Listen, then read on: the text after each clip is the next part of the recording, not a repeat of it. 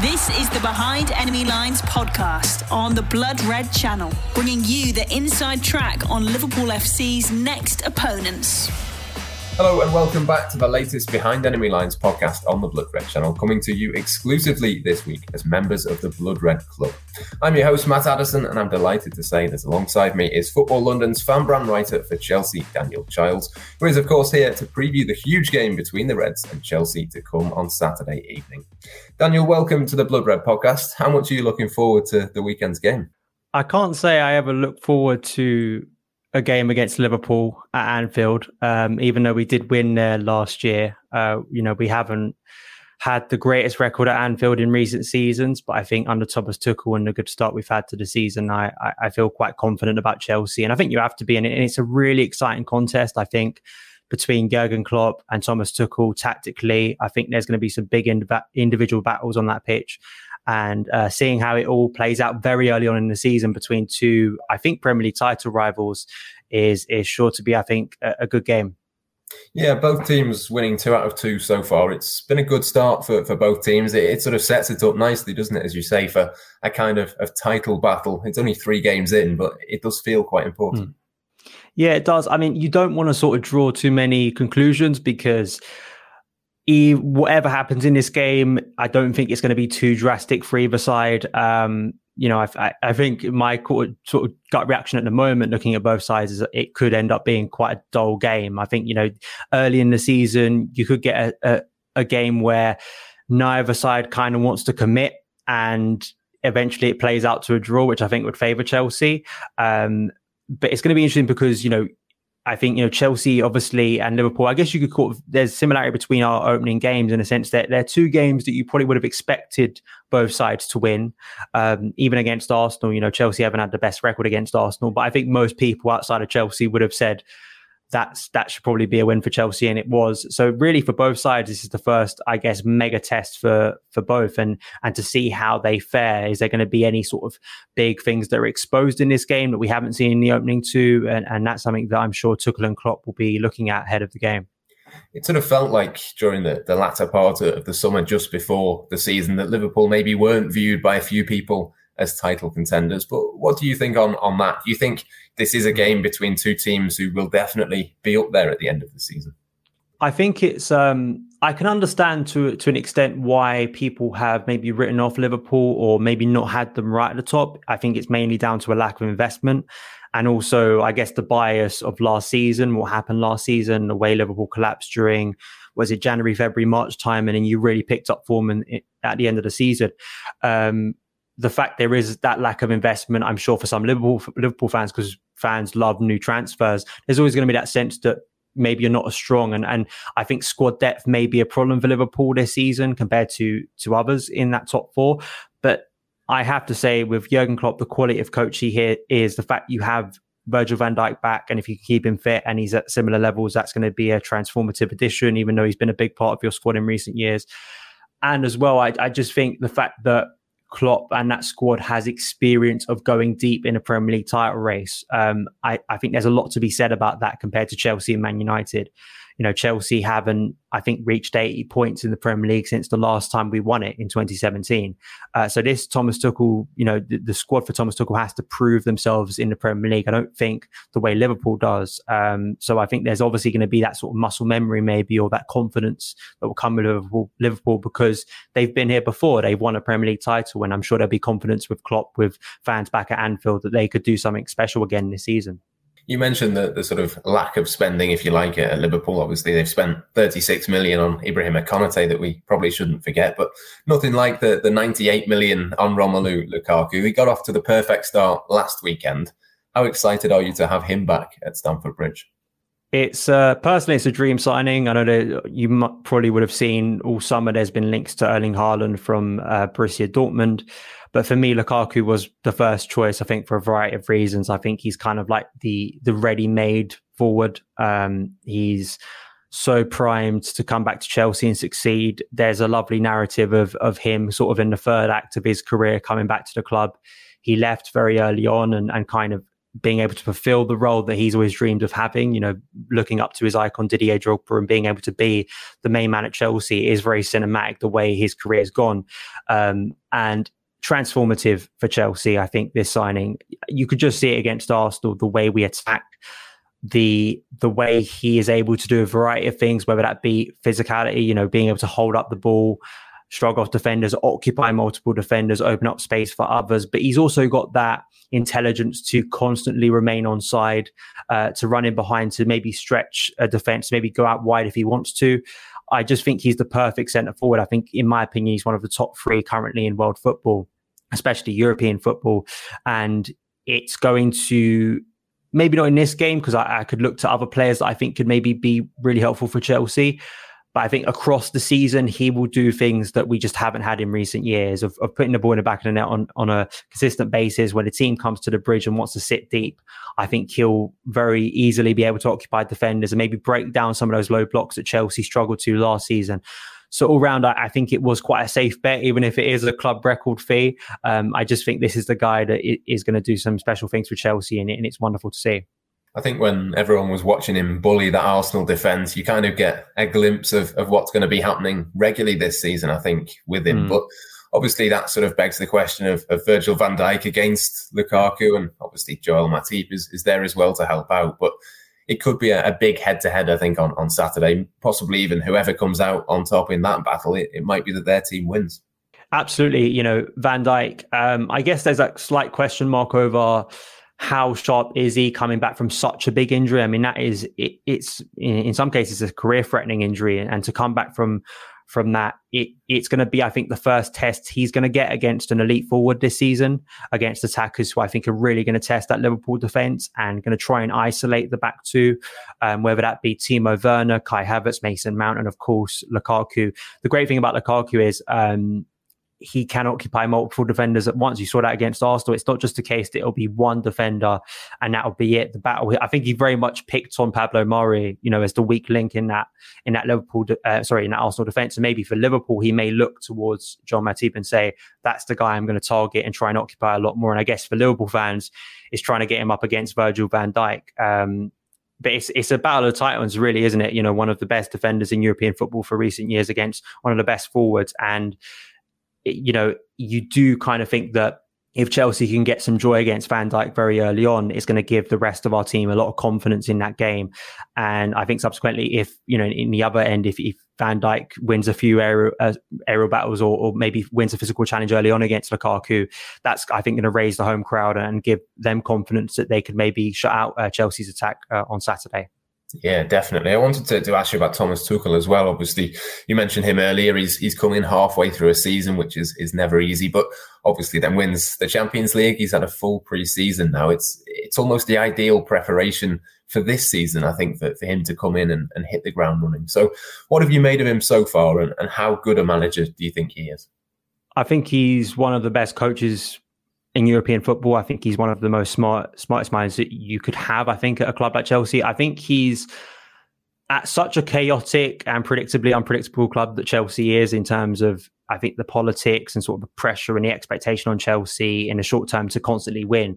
I feel like Tuchel is the perfect sort of archetype of a Chelsea coach in 2021. And I know it's very easy to say he's just won the Champions League, but I, I think that he understands what the expectation level of him is. I think he's very relaxed to that in the way Chelsea operates. Um, he said very early on in his in his tenure at Chelsea, if they sack me, they sack me. There's nothing I'm going to be able to do about. It. You know, I'm just going to try and do the best job I can.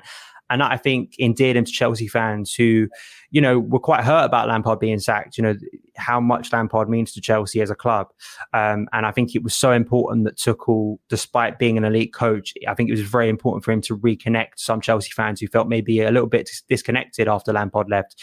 And he did that straight away. And, and his work off the pitch in terms of PR has been amazing. He said all the right things, but on the pitch, obviously, he's created a team that won the Champions League. And domestically now, we're really hoping can take us to that Premier League title, which we haven't been able to do for, for quite a while. So I love watching him. I love listening to him talk about football. He's one of the most interesting minds, I think, to listen to on a regular basis. A bit like Jurgen Klopp. And obviously, there's a lot of comparisons between the two in their career. You know, obviously, Tuchel starting at Mainz, you know, same for Jurgen Klopp, then going to Borussia Dortmund after, now coming to the Premier League and winning, uh, you know, coming to England and winning, winning the Champions League. Obviously, it's very easy to make those comparisons between the two coaches. And I think that's what makes this such a fascinating battle. But Tuchel has been a dream for Chelsea. He really has. I think he's transformed us, and I think he deserves uh, so much credit for that. Yeah, the perfect manager for, for the Premier League. I think very much in that Jurgen Klopp mould, and it will be interesting to, to see how he gets on at Chelsea long term, how long he's there for, and, and things like mm. that. But uh, just in in terms of the summer, obviously we're, we're, still within that transfer window. I've got to ask you about that. Obviously, we mentioned Lukaku before. Jules Koundé, it looks like, could be a target as we're recording this podcast is that a position that, that Chelsea need? And is there anything else that they need, do you think, before the window closes? Koundé is an interesting one. Uh, I've written about him in recent weeks, uh, Football London, and there's kind of a big debate going on with Chelsea fans of whether spending.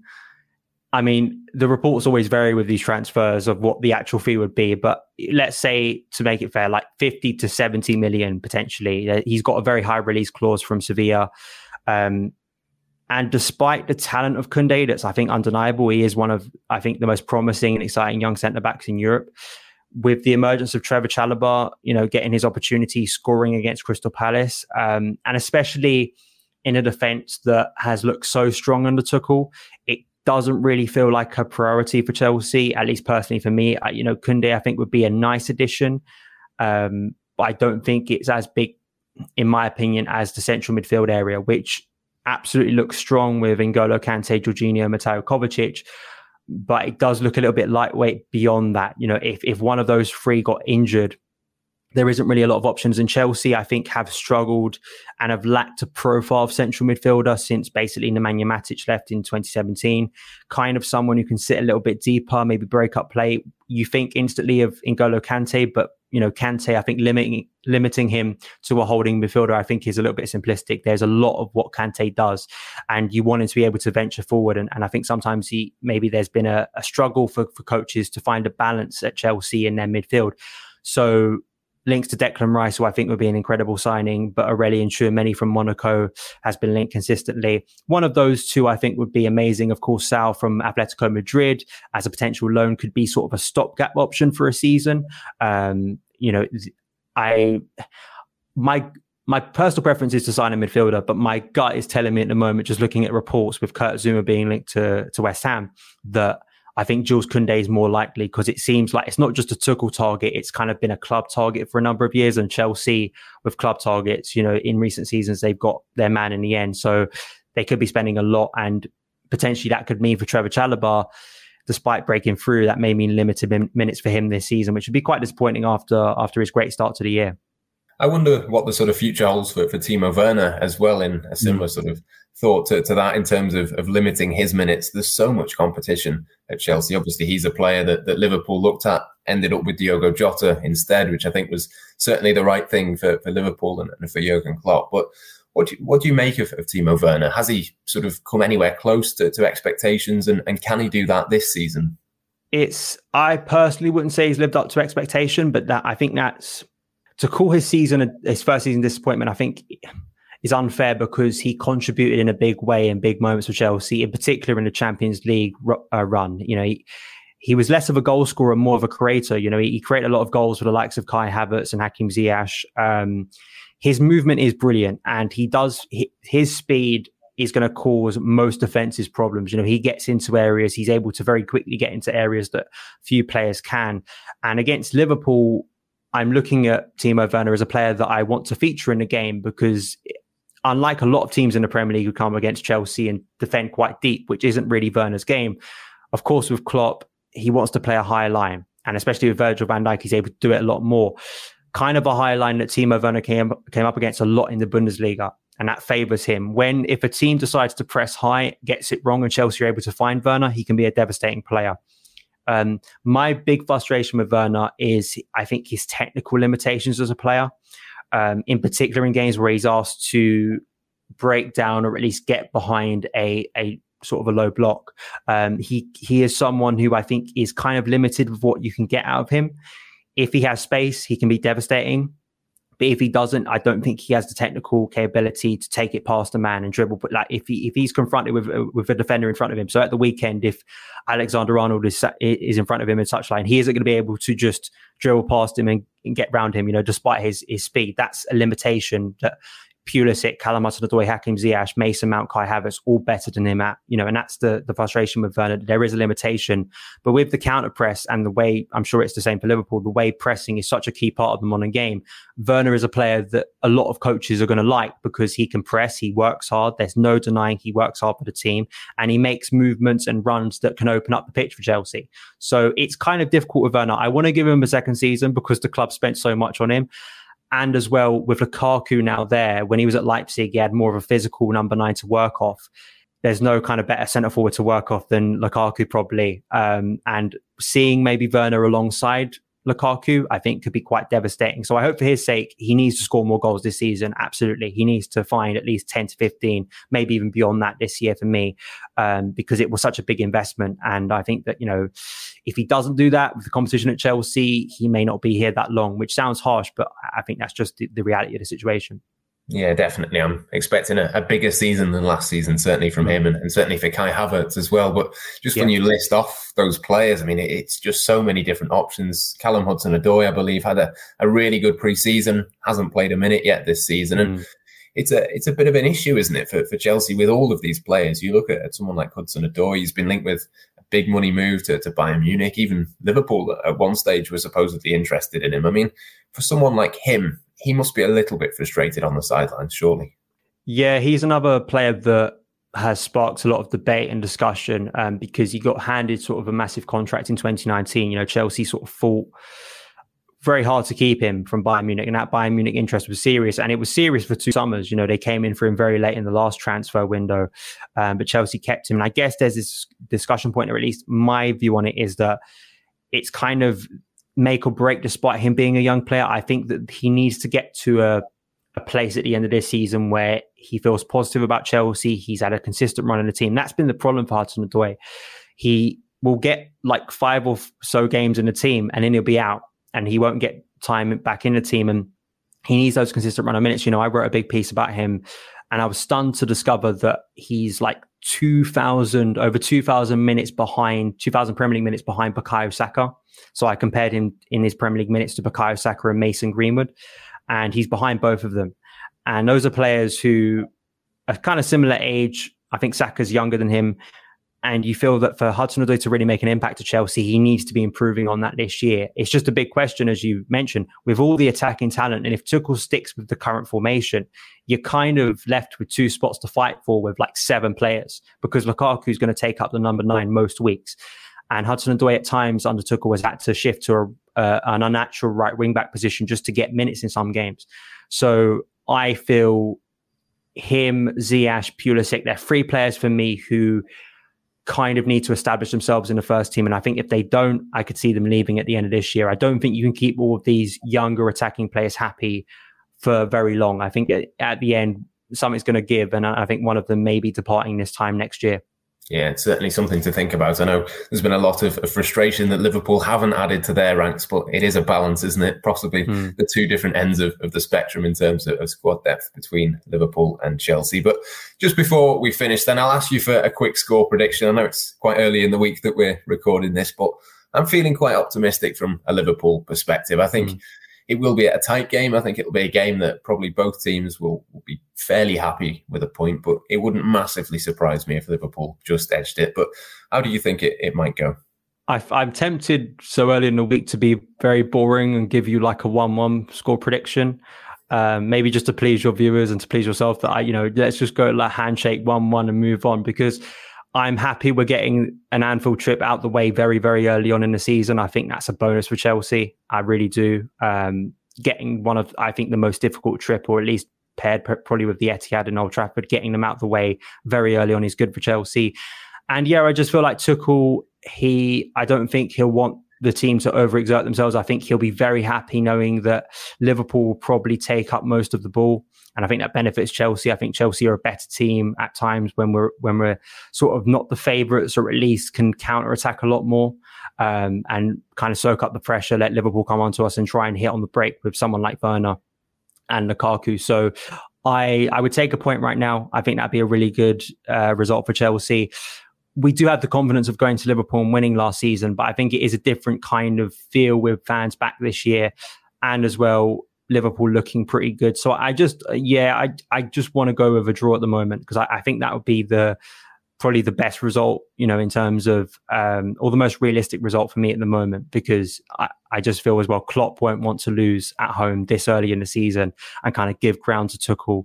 Um, and both managers are so good tactically that it may just be a, a simple case of both teams sort of uh, evening each other out and sort of that that's about it. And and we just move on and, and unfortunately it won't give the neutrals a lot to to be excited about because that's sometimes these games play out they they get so hyped and they don't kind of live up to expectations. So sorry to be boring. Yeah no i, I agree with you to be honest. I think uh, if if one team is ahead on the hour mark that might do it. But i think after about 60 65 minutes if it's all level i think it might just sort of peter out and and finish that way. But we will of course see how it all happens. We'll be following that across the, the Liverpool Echo and Blood Red, of course, football.london, and the new fan brands will be covering that as well. So do check out their stuff. But thanks for watching. Thanks for signing up, and goodbye for now. You've been listening to the Behind Enemy Lines podcast on the Blood Red channel.